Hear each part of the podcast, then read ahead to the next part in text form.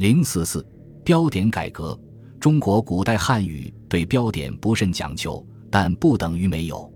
章太炎曾说：“世人多言古之典籍不识句读，然标识则有之。”按《史通·典凡》云：“西陶隐居本草，要有冷热味者，朱墨点其名；阮孝绪七录，书有文德殿者，单笔写其字，由是区分有别，品类可知。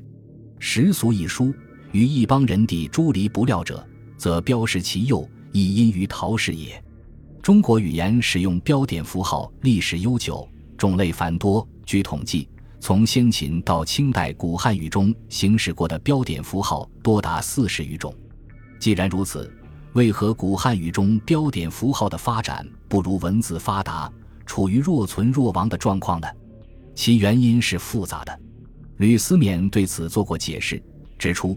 符号乃我国文言所固有，特当传抄翻刻之时，所据者未必善本，从事者又多苟简，古书符号遂至渐次亡失。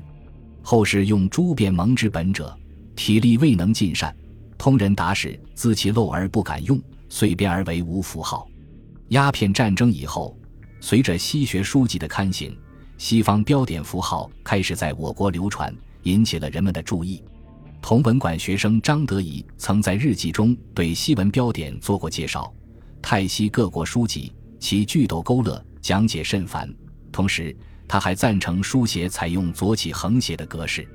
与汉语拼音语法改革比起来，晚清标点符号的改革处于滞后状态，不仅缺乏权威性的改革方案，而且并未受到重视。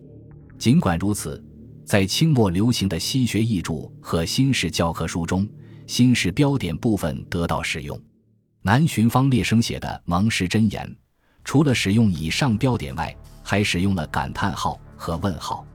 这说明在晚清时，西文中的标点符号已被人们所接受，并在行文中开始使用。只是这些新式标点与旧式标点混合在一起使用，处于新旧标点并存混用的阶段。标点符号改革，直到民国初年的新文化运动才出现新的转机。一九一八年，陈望道著《标点之革新》一文，主张把西文标点运用入汉语语系，这样新式标点才逐步推广开来，最终取代了旧式标点。本集播放完毕，感谢您的收听，喜欢请订阅加关注，主页有更多精彩内容。